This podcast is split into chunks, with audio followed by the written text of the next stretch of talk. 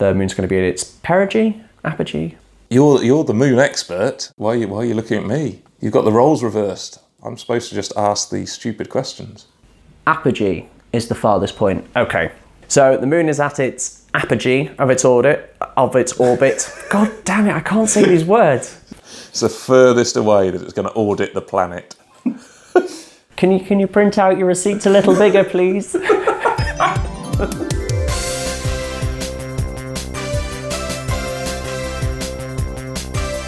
Honest Andy's Discount Moon Show.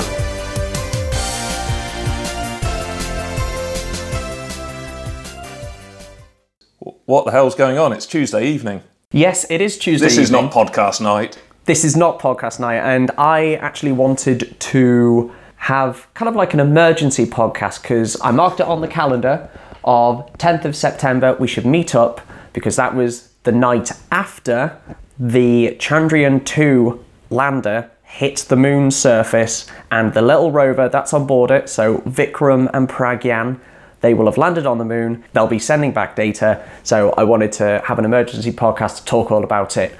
Unfortunately, How did it go, Andy? Well, if you've seen from the news, it did not go according to plan. So if you will put on this black armband that I have, Thank you. it's got a very sad moon emblazoned on it.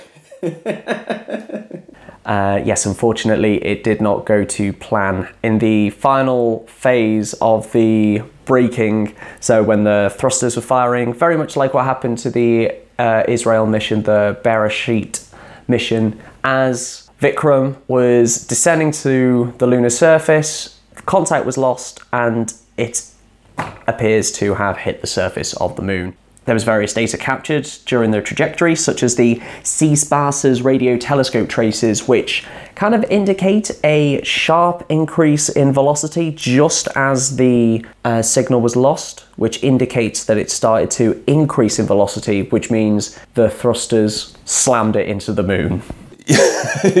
So the thrusters worked, but Yes. just the wrong way. just the wrong way. It's a it's a real shame because they had lots of trackers and they had lots of guidance systems on the little lander. But what I think must have happened is one of them malfunctioned or a thruster went off at the wrong time. Uh, just because it's it's going through a very mild atmosphere, it's going through the moon's gravity. It's been hurtling at I think 13 kilometers a second, and it's going down to something like seven kilometers a second. So it's like doing some serious braking.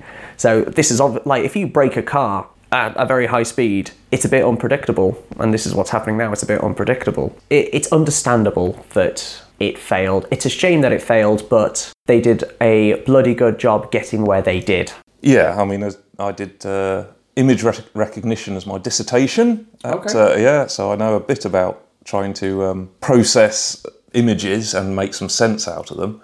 And yeah, to do this in real time in a foreign body, uh, as in a, a foreign planet, so you haven't tested it there, Yeah, um, at however many kilometres a second, that's tricky. So I can well imagine that you know it's flipped upside down. It's looked at the star, or the camera's got images of the stars, somehow correlated them with craters, and said, right, yeah, I'm I'm heading towards the planet uh, or the, the moon. I will fire my thrusters. Yeah. and it's, it's just got it's got confused as to which way up it is. Yes, I think that was the case. I think uh, it did get confused as to when to fire the thrusters. This has happened with other satellites as well. Um, I think there was one that was trying to touch down on Mars, and it's when as it went through the atmosphere, started to tumble. So it fired its parachute, but the instruments just went a bit haywire, and they were like, "Oh, severed the parachute," and then it just went smack straight into the surface. Yeah, I mean it's also um, the same as the Boeing issue. I can't remember which version of plane it is, or not literally the same, but the Boeing issue had a, a, a computer error where it thought it was above a certain line,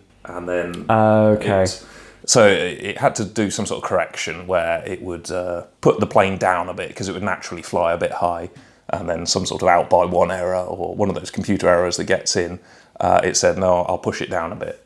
I don't care what the pilots say, Oh, uh, which then obviously caused caused the plane crashes. yes.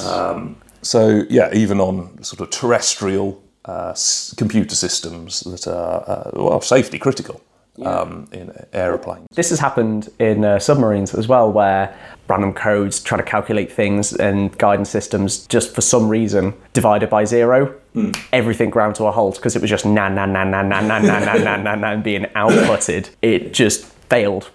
Yeah, uh, for the non-computer literate, or not even computer literate, but as in the people who haven't done floating point uh, arithmetic, what's NaN? N A N, which is does that tra- translate to like infinity? It, it translates to not a number. No, we had a whole module of the eight oh. weeks on flipping floating point arithmetic. So yeah, uh, This this uh, submarine didn't divide by zero and then try to call out for its grandmother. Yeah. Going nan nan nan nan nan nan nan. No, it was saying not a number. yeah. So that means uh, if you divide by zero, you get infinity, but they don't record infinity in. You can't record like an in, infinite number in binary. Uh, so they just record not a number, like it's gone wrong. So nan. Yeah. Uh, and then if you try to, you know, do the rest of the calculations, you end up with things like nan plus four or nan minus five or nan multiplied by six. And I mean, the logic is fine. If you do not a number times five, you get not a number.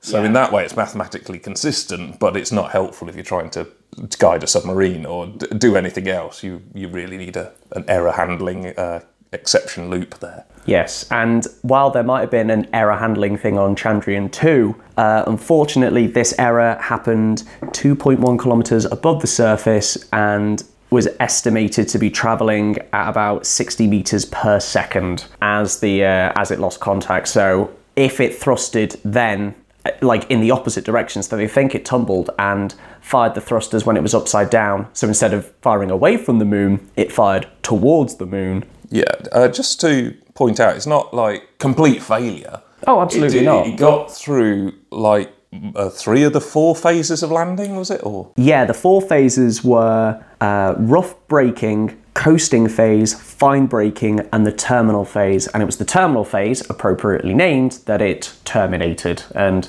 uh, unfortunately failed at that point. And while it's basically like timesing it by zero in the eyes of the press, that oh, it crashed, therefore it's a failure. But no, it, the rough braking is when it's doing like the hard slam on the brakes. The coasting phase is when it's adjusting as it's coming into the right area for landing.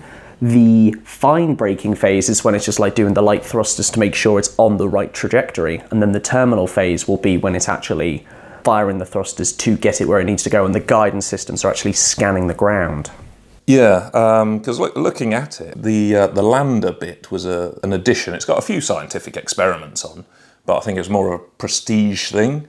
Whereas actually, the orbiter has a lot more in terms of scientific merit. Yeah, it absolutely does. The orbiter has so much equipment on there compared to the first Chandrayaan mission as well. But this soft landing is a huge achievement. It's kind of like a badge of honor amongst countries. Uh, so far, Russia, China, and America are the only countries that have managed to do it. And Israel tried, failed. India have tried and unfortunately failed in this instance. However, they are trying to recover, make contact with the Vikram lander. Like they've spotted it, it's in one piece, it's tilted, so they're trying to they're trying to recover it. Are you imagining like Robot Wars? Sort of self self-righting mechanism. oh, it's got a srimech! It's got a srimech! It's like Craig Charles is uh, doing a rhyme at the end. And Jonathan Pearce is narrating from a from the actual orbiter, going like, "Oh, we're gonna send Sir Killalot out from the Herschel crater. He's out of the crater patrol zone."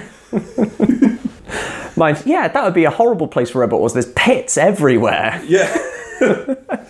Um, and, they've, and they've also got the delay of dealing with the moon. Oh, it's only by a second or so, though. Yeah. Okay. But that's crucial when you're actually trying to flip them. Yeah. Although I, I always find that Robot Wars is a bit anticlimactical in that they, they they're not controlling it properly. It's as though they've got genuine problems controlling it, as opposed to if you're playing Mario Kart or any computer game where it's direct Yeah. sort of right. I've got instant control. Whereas for some reason, Robot Wars seems a bit clunky. Of Yes, it does that. And it's just when they just stop working and then they just basically flip them out. It was always wonderful when it was like a child on the team and then they'd send out the house robot and utterly dismantle the robot and destroy it and toast it just to make the kids cry, basically. Yeah, al- although the ones I saw where they got like blatantly a dad, and it's said, "Oh, and here's my child. He won't get to touch the robot, uh, but I bought it." my application to the BBC is stronger if I have a child. Yes. So I borrowed my neighbour's. Yes. so here's little Jimmy. He made a sticker for the robot. You know, do you remember Big Brother? Yes. That that like little black robot with the flipper. Oh right, sorry. I thought you meant the. No, no, no. Like, did did you watch Robot Wars? Like, or do you remember the robots fondly? I watched the first series, got and got the hang of it, and then never really watched it again because it's all the same. It is. Apart from when Hypnodisc turned up and just killed everyone. Hypnodisc was brilliant, Yeah. but I'm on about Big Brother. No. Did it just film people? or put push them into room 101 and feed them with rats? Not quite. It pushed them in the pit, and then Matilda fell in. Uh, no, it was black kind of uh, dome that had a flipper on it.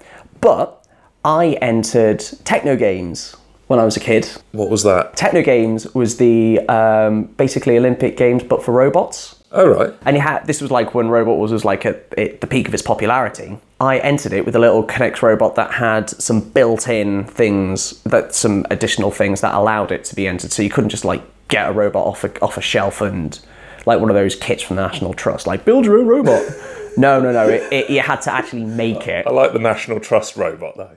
Yeah, It drives around and just cleans photos and restores paintings. Tells you not to sit on the furniture. you can look, but you can't touch. Yeah. And then tells you about, you know, this was room was run by the Duke of Peterson. And this is authentic wallpaper. We've had to restore it over 50 years. But going back to my point, I entered Techno Games and it had a load of people from Robot Wars there. So I actually met the kids who helped out with Big Brother. And I got to hang out with them and I went around and I met all of the people from Ro- Robot Wars. I met uh, George Francis from Chaos 2 Cool. or George Francis from Chaos 2, because he always had a high voice. I met uh, Professor Noel Sharkey. Oh, yeah, yeah. Uh, he was there. I met the Razer team. I met loads of people. And these were like superstars when you're like 11 and really into Robot Wars. Oh, cool. So what? Yeah, not to diversify from the moon. Uh, so what? What did you have to do for techno games? So I. Smash another robot to pieces. No, no, it was like the sprinting event, the swimming event, the climbing event. So you built a robot that could climb a rope, or you could build a robot that could swim, uh, or enter the sprinting one. I entered the sprinter, but the idea of the sprinting one is it couldn't have wheels, it had to have legs. Otherwise, you just adapt a remote control car. Yeah. Oh, cool. Yeah. So I got to the phase where they got to see a robot, and then they'd be like, no. Oh, hard pass. But they didn't say that in person to the child who came all the way out to Birmingham to do they not even run it? basically audition your robot and say, This is my robot, this is what it can do. And if it was impressive enough, looked good, it was clear that a child made it, so you get on the BBC, then they put you through on TV. It's like the screening for X Factor, because you want to make sure you've got the naff ones going on for audience to laugh and jeer at them, and then you get the good ones with the very interesting backstory about, oh, I broke my toe on the way in, Right. yeah, um, yeah. My cat's dead. I'm, I'm doing it for my nan, who, Yeah. was, who was a robot. Um, from a nan who was killed by Sir Kill-a-Lot. Yeah, that's it. So yours was a middling robot, basically, and you had no backstory. Yeah. Oh, right. Did it work? Your one? Yeah, yeah. It did, it did a little sprint. It couldn't go very fast. And considering that the one that did win did 100 metres in eight seconds, that was never going to win. Was it just like a sprinter they covered in tinfoil? I know it was the guy, it was George Francis from Chaos 2. He won it. Oh, right. And he built like this little robot that had, it was on spokes. So the legs, uh, so the legs basically sprinted very much like how a greyhound will run perfectly. Oh, so right. all of its legs will just be in perfect synchronicity with each other. It was like that, but with eight of them. And it was tiny and it just, it was like out like, like a whippet. This is taking a massive tangent Yeah. from the Indian mission. That's fine. Yeah. Oh, well, cool. Where were we? We were just ta- oh talking about srimechs. Yeah. So okay. So they're they're still looking for. They still could recover it potentially, or uh, get a signal off it. But back to the Vikram lander that may or may not have a srimech because it's in one piece and it appears to be tilted. They're trying to recover it. They're trying to make connection with it. They're trying to send down signal. They're, they're just trying to make contact with it. It'll be wonderful if they do, but I'm not hopeful. Yeah, looking at the images online, um, they do have like little, I think they call them scientific experiment one, two, and three, or whatever, which are little probes that come out and presumably measure something. But yeah, if one of those happened to be able to like push it back up, that would be quality. That w- that's an actual srimech. Yeah, yeah. That, that, that is what it is. By the way, srimech was a Robot Wars term that meant self-righting mechanism. That's what it's short for, but they just called it srimech. in general, final thoughts on it. Mine were this is pretty impressive because they they didn't get the cherry on the cake, but they got most of the cake. You know, to put an orbiter in orbit around the moon and to get through three of the four phases of landing, that's still pretty impressive. Yeah. And they did it on a budget. Yes, they did do it on a budget. Yeah, it, it has been a success. And the orbiter, it was assumed to have one year left of fuel left once it did all the correcting. Uh, they basically had a fuel budget, and they assumed that most of it would get used up, put it, putting it in the correct orbit. But they didn't need to use any of it, so they've got seven years worth of fuel, which is a huge success for this. You know, what, taking your cake analogy with the cherry, I would say that the cherry has fallen off the cake. They're just trying to find the cherry. And if they do find it, they can dust it off a bit and put it back on. Five second rule. So, Andy, I've read they found gel on the moon. Where did you read this? Uh, on the internet. No one lies on the internet. No, no, uh, it must be true. And it's from China. The Chinese have found gel on the moon.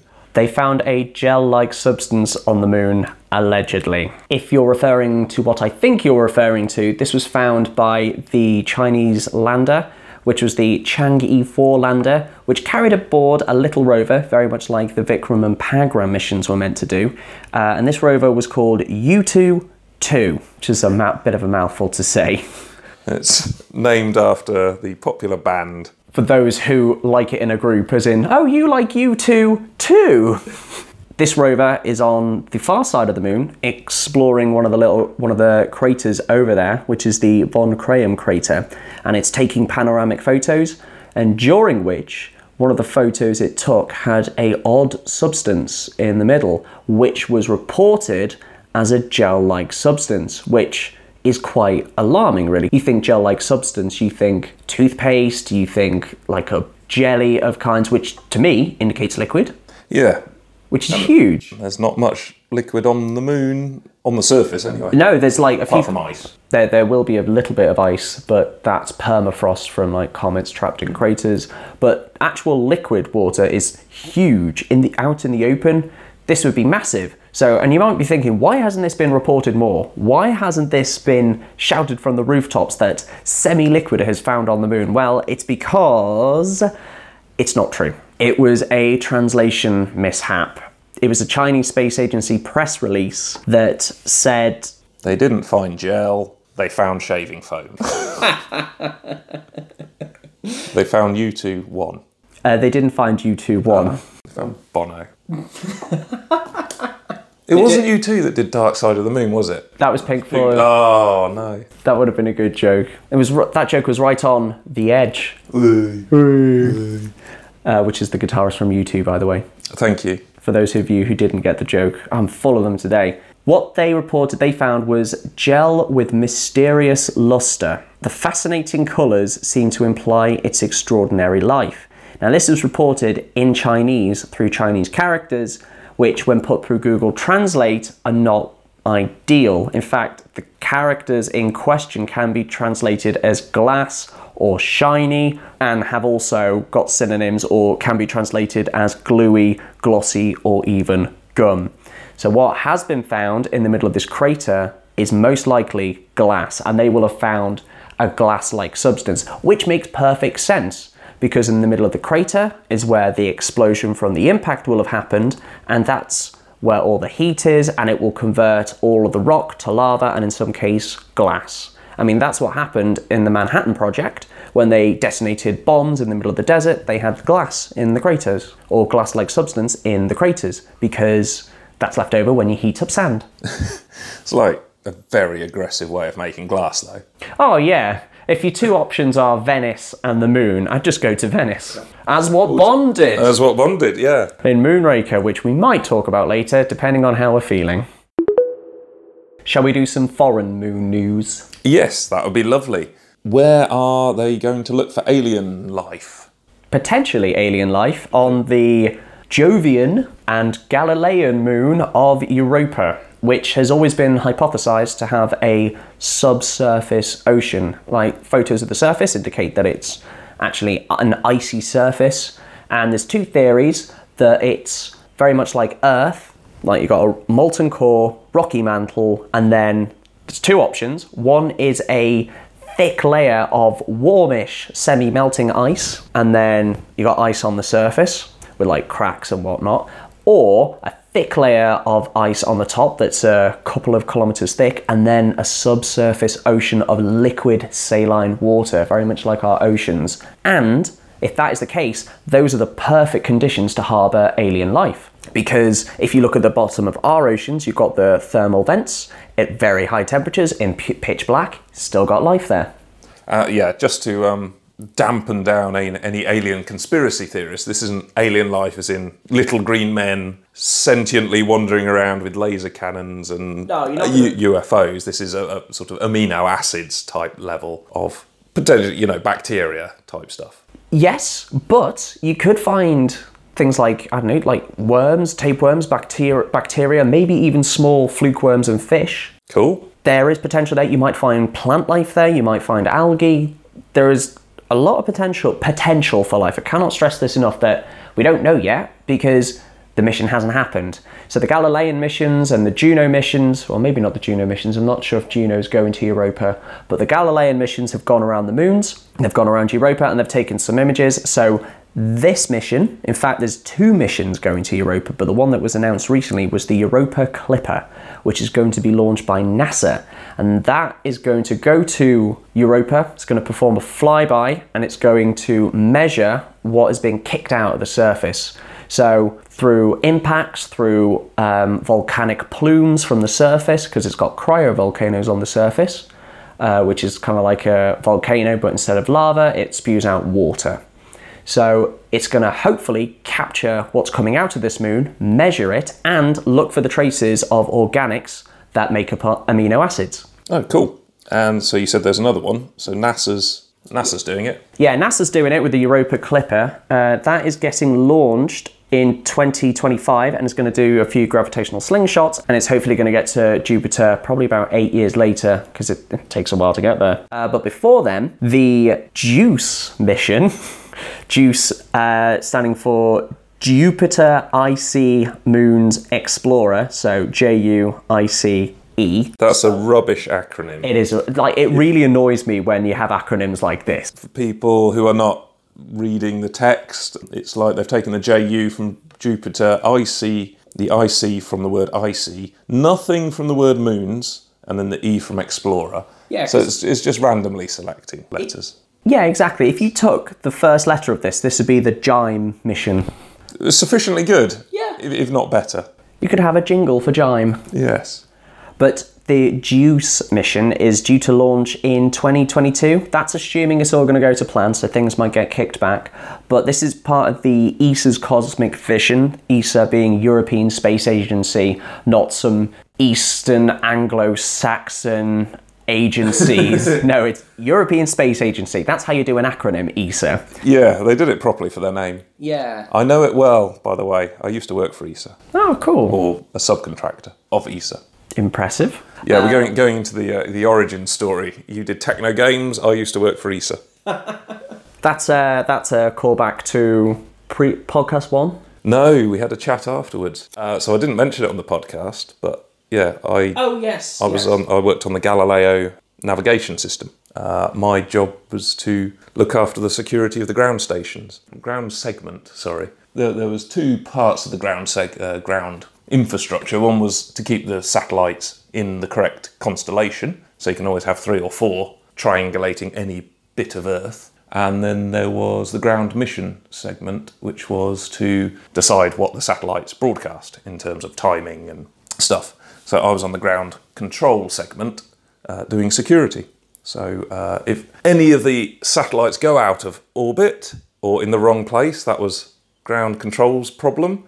if they started broadcasting the wrong thing, that was ground mission's problem. Okay. And yeah, so a few months ago, ground. I mean, this was like ten years ago. I worked on it, but a few months ago, Galileo broke or went offline for, or something for a few days, and I was like, "Oh no, which which one is it? Which one is it?" And it was they were broadcasting the wrong thing, so I was like, or not broadcasting at all, but they were all in the right place. So I was like, "Hey, done, Not my problem. not my problem. That's all right." You know, um, Galileo's dead now. As in the bloke. Well, both the bloke and the satellite. Oh right, what? It wasn't just one satellite. Do you mean the satellite system? Galileo that went to Jupiter. Oh, that's a different one. Are we thinking of two completely different Two things? completely, yeah, yeah. So there's the Gal- Galileo Global Navigation Satellite System. Um, I thought you were involved in the one that took the photos, took the very photos of Europa that we're gonna, that we've been talking about. No, Okay. no, that would be odd. No, uh, no. There's a you know GPS. Yes. So that's run by the Americans. Europeans wanted their own version. Right. So that's okay. called Galileo. So That's confusing. right, yeah, yeah. Because that- when you say Galileo satellite, I immediately think of the Galilean missions to Jupiter, as uh-huh. as will a lot of people, I think, unless you're in the know of sat navs and satcom. well, yeah, that that was the thing. It's just like I work on Galileo. No one's heard of either. Hey, yes, they have. Well, uh, in the average Muggle world, it's like, oh, I work, I work on the GPS. It's like, oh, I know what GPS is. Manan's got one. Yeah, yeah, that's it. Oh, it's in the car, isn't it? It's like, well, no, the receiver's in the car, but there's satellite. All right, do the satellites broadcast the maps down? No, no, that's not how they work. And it was just like, so how does the satellite know where your car is? No, no, the satellite doesn't know where your car is. Your your car knows where the satellites are. I don't want the government tracking me. Yeah, that, it was. Oh, I I give up. Yeah, it's one of those like, right, clocking out, say what you want, I'm just going to nod and smile. Yeah. So no, I worked on the European version of the GPS. Okay. So, um, yeah, so all the all those satellites are in the right place. I was getting a bit worried that you said it was dead because it's like a billion pound project. it was just like they've canned it. Whoa. No, no, they um, they ended the Galilean mission by steering it into Jupiter to make sure the satellite was 100% destroyed by the atmosphere of Jupiter. There's no way it could survive it, and this was so it didn't contaminate moons like Europa, which could have life on them. Oh, that's that's nice. It is. That's that's how you do it, as opposed to just packing your satellite full of tardigrades and lobbing them at the moon. No one would ever do that. No, no one would. Moon of the month. Yeah, Moon of the Month time. So this month uh, is one that you might actually have heard of because it's, it's one of the more popular ones. It's actually got its own Wikipedia article. It is going to be a harvest moon, a harvest micromoon, if you will. And it's a micromoon because the moon is at its furthest point in its orbit from the Earth. So that is the apogee, I believe. I'm just going to say it is the apogee. In America, this harvest micromoon is going to fall on Friday the 13th. The clickbait article I read this in was saying, oh, we're all very spooked out by this. Like, why? Full moon on Friday the 13th. Happens all the time. Well, it, it's unlucky. Friday the thirteenth. Fact. Well, it's not going to summon Michael Myers to your farmer's market. Go on then. On this segment, we normally explain why it's that name. Can can you possibly work out why it's called a harvest moon in autumn?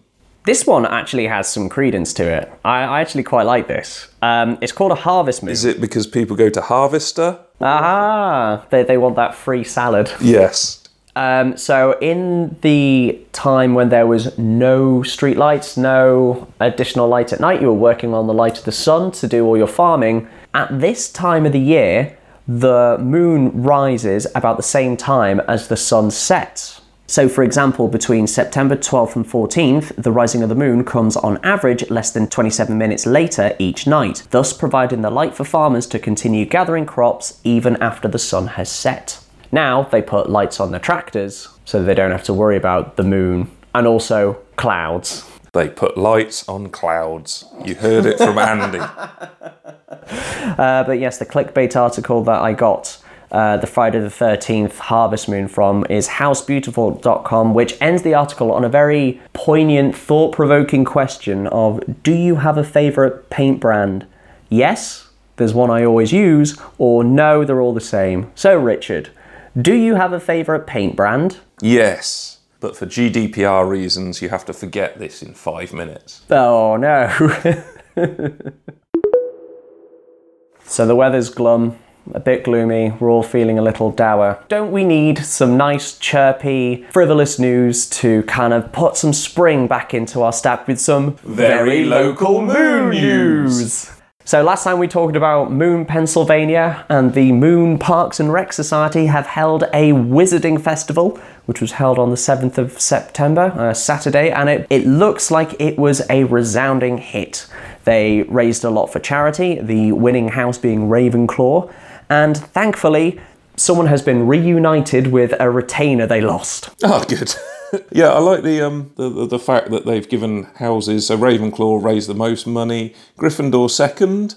Poor showing from Gryffindor. Ravenclaw are the intelligent ones, so Yeah, they probably did a bit of clever accountancy. absolutely. A few you go. offshore funds. Yeah. Slytherin third, though, so uh, not being the evil house there, possibly being a bit more evil than the others, uh, but Hufflepuff sort of proving they're a bit more asthmatic than the Oh, others. I think, well, isn't there a thing that, that, yeah, they put more effort in than everyone else? Yeah, they're, they're the real triers, but like, put it this way in order to have A students, you need to have D students, and Hufflepuff are the D students. I think that was it, but yeah. I have no knowledge of Harry Potter. This is just based on assumption. Yeah, I think J.K. Rowling put it a bit more eloquently, but Oh, yeah. they, they were the triers. Ravenclaw were the brainy ones, uh, Gryffindor were the brave ones, Slytherin were the baddies, and Hufflepuff were the good effort. yes, you tried. A for effort. Now that you've learned about this wonderful little wizarding event, do you feel a little, little bit more chipper? Uh, I do, yes, absolutely. Excellent. Very local moon news has served its purpose.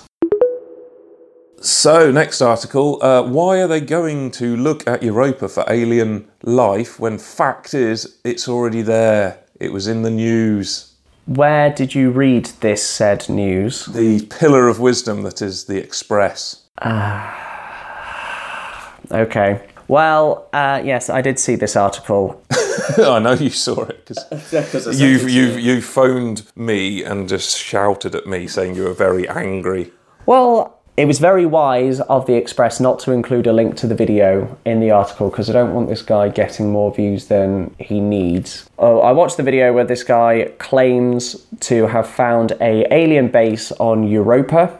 He uses worldwidetelescope.org, which has basically a mock-up of the of Europa based on satellite imagery. So some images are going to be better than others depending on what what photos were available at the time. So they stitched together the moon, and you can kind of zoom around it very much like you used to be able to do on Google Earth. And he has found, to quote, something absolutely mind blowing on the moon Europa. It has some remarkable right angles, a huge fuselage like body, and large openings at the centre, perhaps for docking alien ships. Uh, so he claims to have found a small, well, not small, it's 20 miles wide, uh, a 20 mile wide alien base. Yeah, I mean, that's pretty good. Uh, so I, I went and followed the link and uh, looked at the video. Be fair to say there's a bit of speculation in there. There is quite a lot of speculation in there. Now, I, I'm not going to pick him up on things that he may have said wrong or that don't quite flow because it's quite clear that he hasn't written a script. He's just kind of recording this directly into the mic as he explores because he was clearly quite excited about finding this and wanted to upload it onto his channel immediately. But what I will pick up on are some of the things he says, like, for example,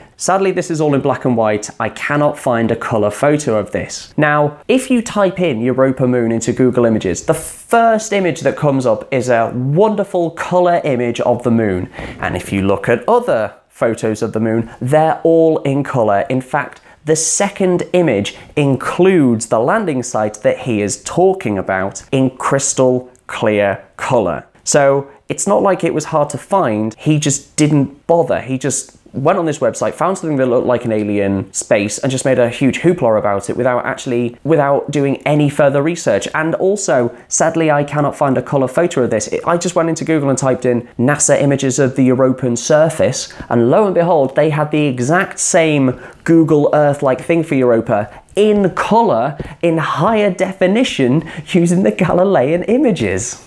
wow, how, how, how's he expected to know how to find that using a search engine?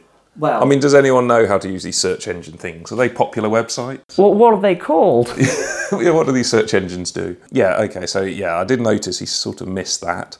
And also with other things like, as you see, it's blurry here and clear here. NASA does this on purpose as it blurs out the places with the most buildings, but the people at NASA don't always recognize which ones are structures and which ones are not. Yeah. Okay. So scientifically, that seems to be a lot of speculation uh, based on. So certainly, the observable evidence is that it is blurry. Yep. To be fair, I think if you've got a satellite taking photos kilometers, thousands of kilometers away from Earth, uh, if you can get a satellite up there, fair play to you. Yeah. But I don't expect perfect pictures, to be honest. Unless unless it's that satellite's job. Yeah. That's what that's what's happening with the lunar's lunar reconnaissance orbiter. It's going around the moon, taking photos, and it's mapping the surface in high definition. There's one around Mars. They're built to do that. The Galilean missions were meant to explore, so they'll have like choice sections of the surface, the ones that are in higher definition. The blurrier ones are just from like zoomed out. Uh, this should be about here, and they've mapped it on, so you have the nice Google Earth like thing for Europa. Yeah.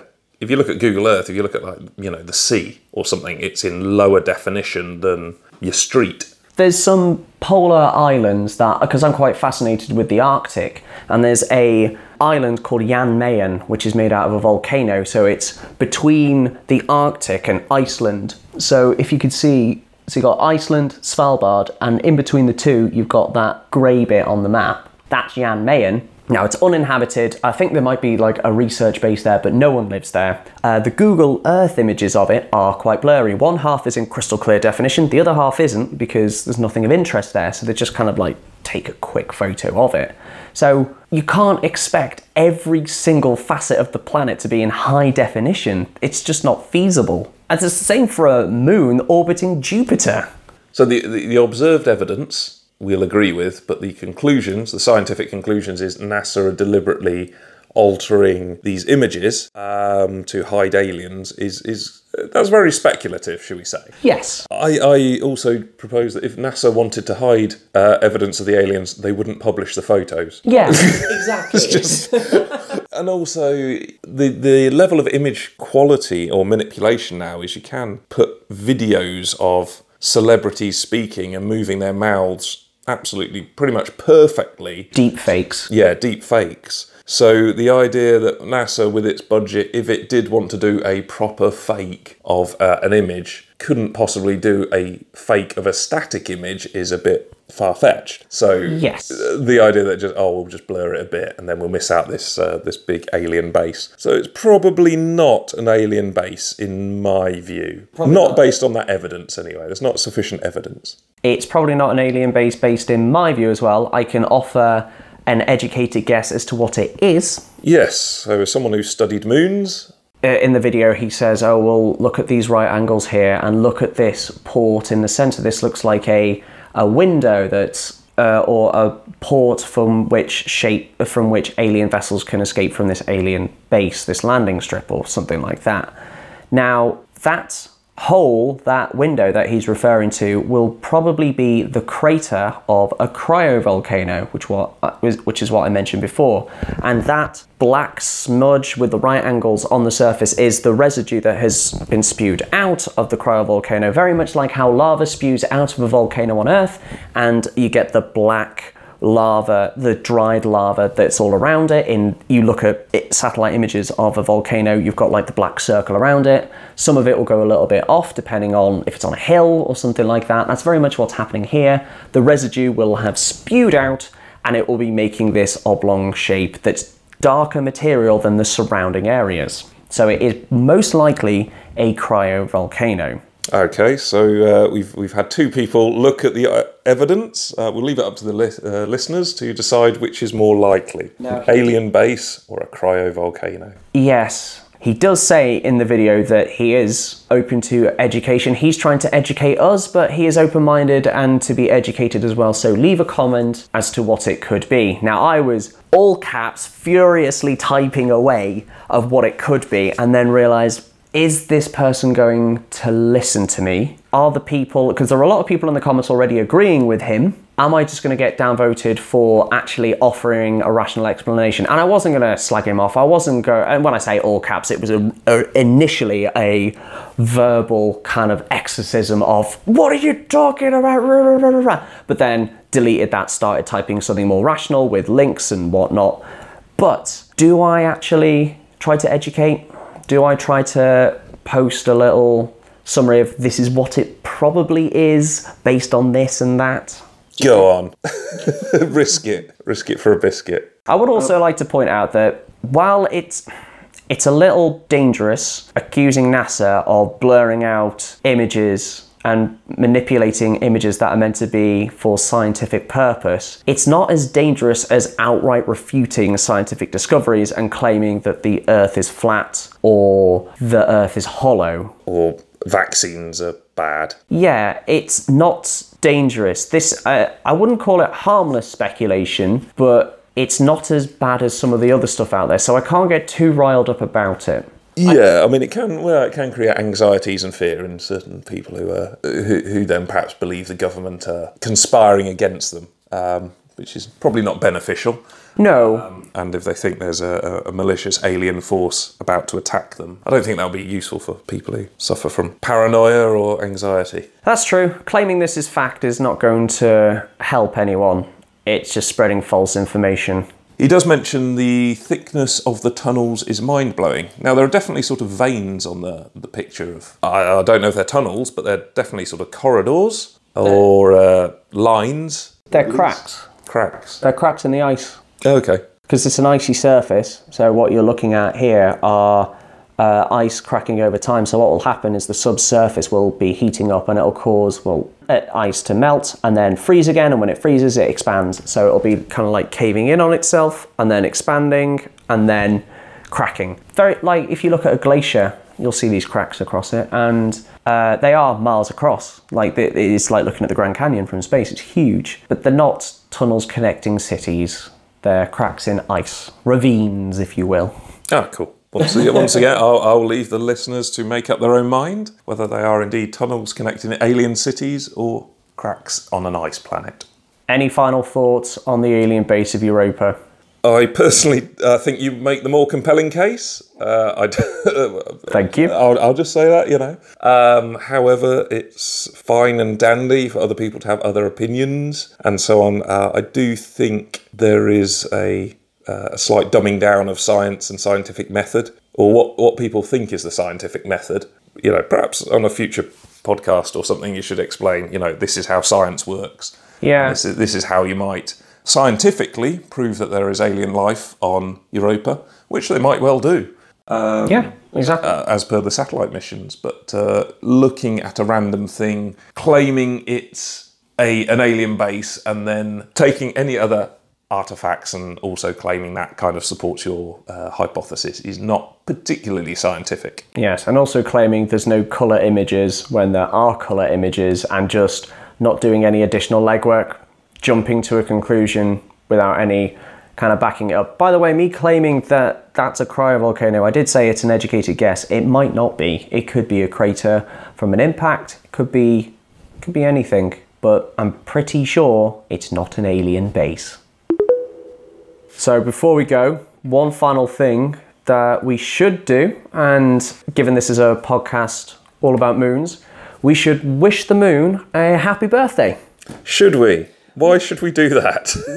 Should. Why is it its birthday? What today? It's going to be its birthday on the 15th day of the 8th month according to the Chinese lunar calendar, which this year should be between the 13th and 15th of September. So this Friday. It's going to be Should we just caveat this with this isn't the most scientific uh, element of a birthday? Oh, so yeah, you know, we're not saying this. This is scientific. Yeah. Well, in Korea, they don't have a birthday. Everybody ages by one year, uh, New Year. Oh, cool. North or South Korea? I think it's a cultural thing, so I think it's both. Well, I'm glad they're agreeing on something. Uh, Koreans all age on the same day, January 1st, no matter when your birthdays falls. If you're 40 years old on December the 31st, then on January the 31st, you will be 41. oh, cool. Yeah, I've learnt something. good. Uh, that and all the other things I learned. Oh, about Europa and the fact it's the moon's birthday. On, Yeah. Well, okay. So scientifically, is it the moon's birthday? Uh, when would you take that from? Because it's hypothesized that the moon came from Theia, a Mars like impactor that hit a young Earth and threw a chunk of lava out into space, and then that coalesced into the moon we see today.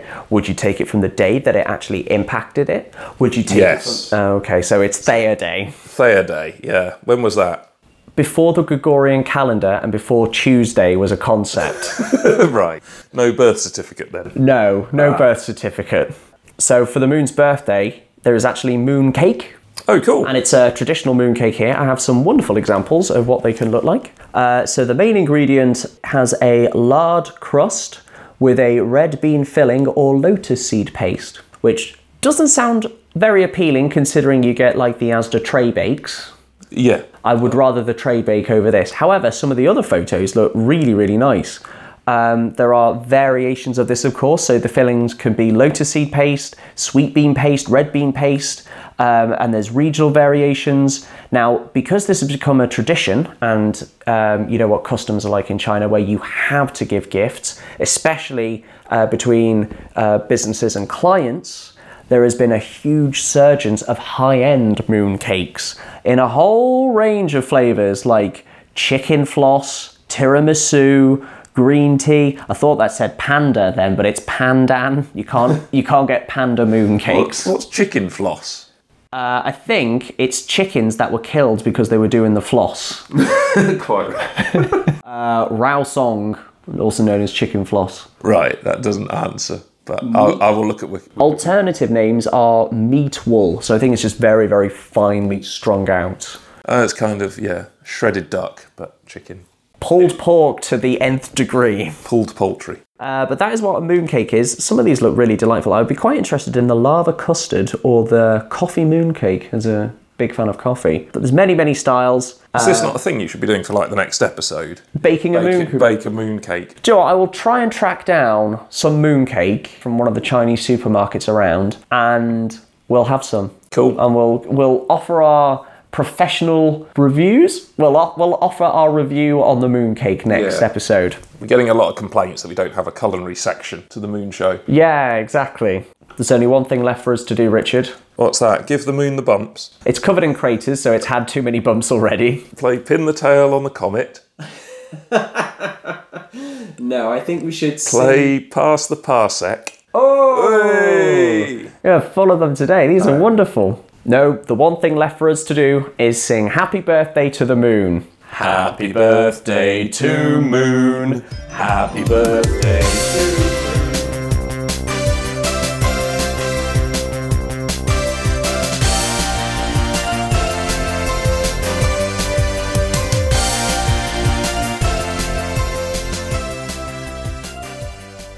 That was a wonderful tangent of Yeah, that was a tan- tangent on a tangent.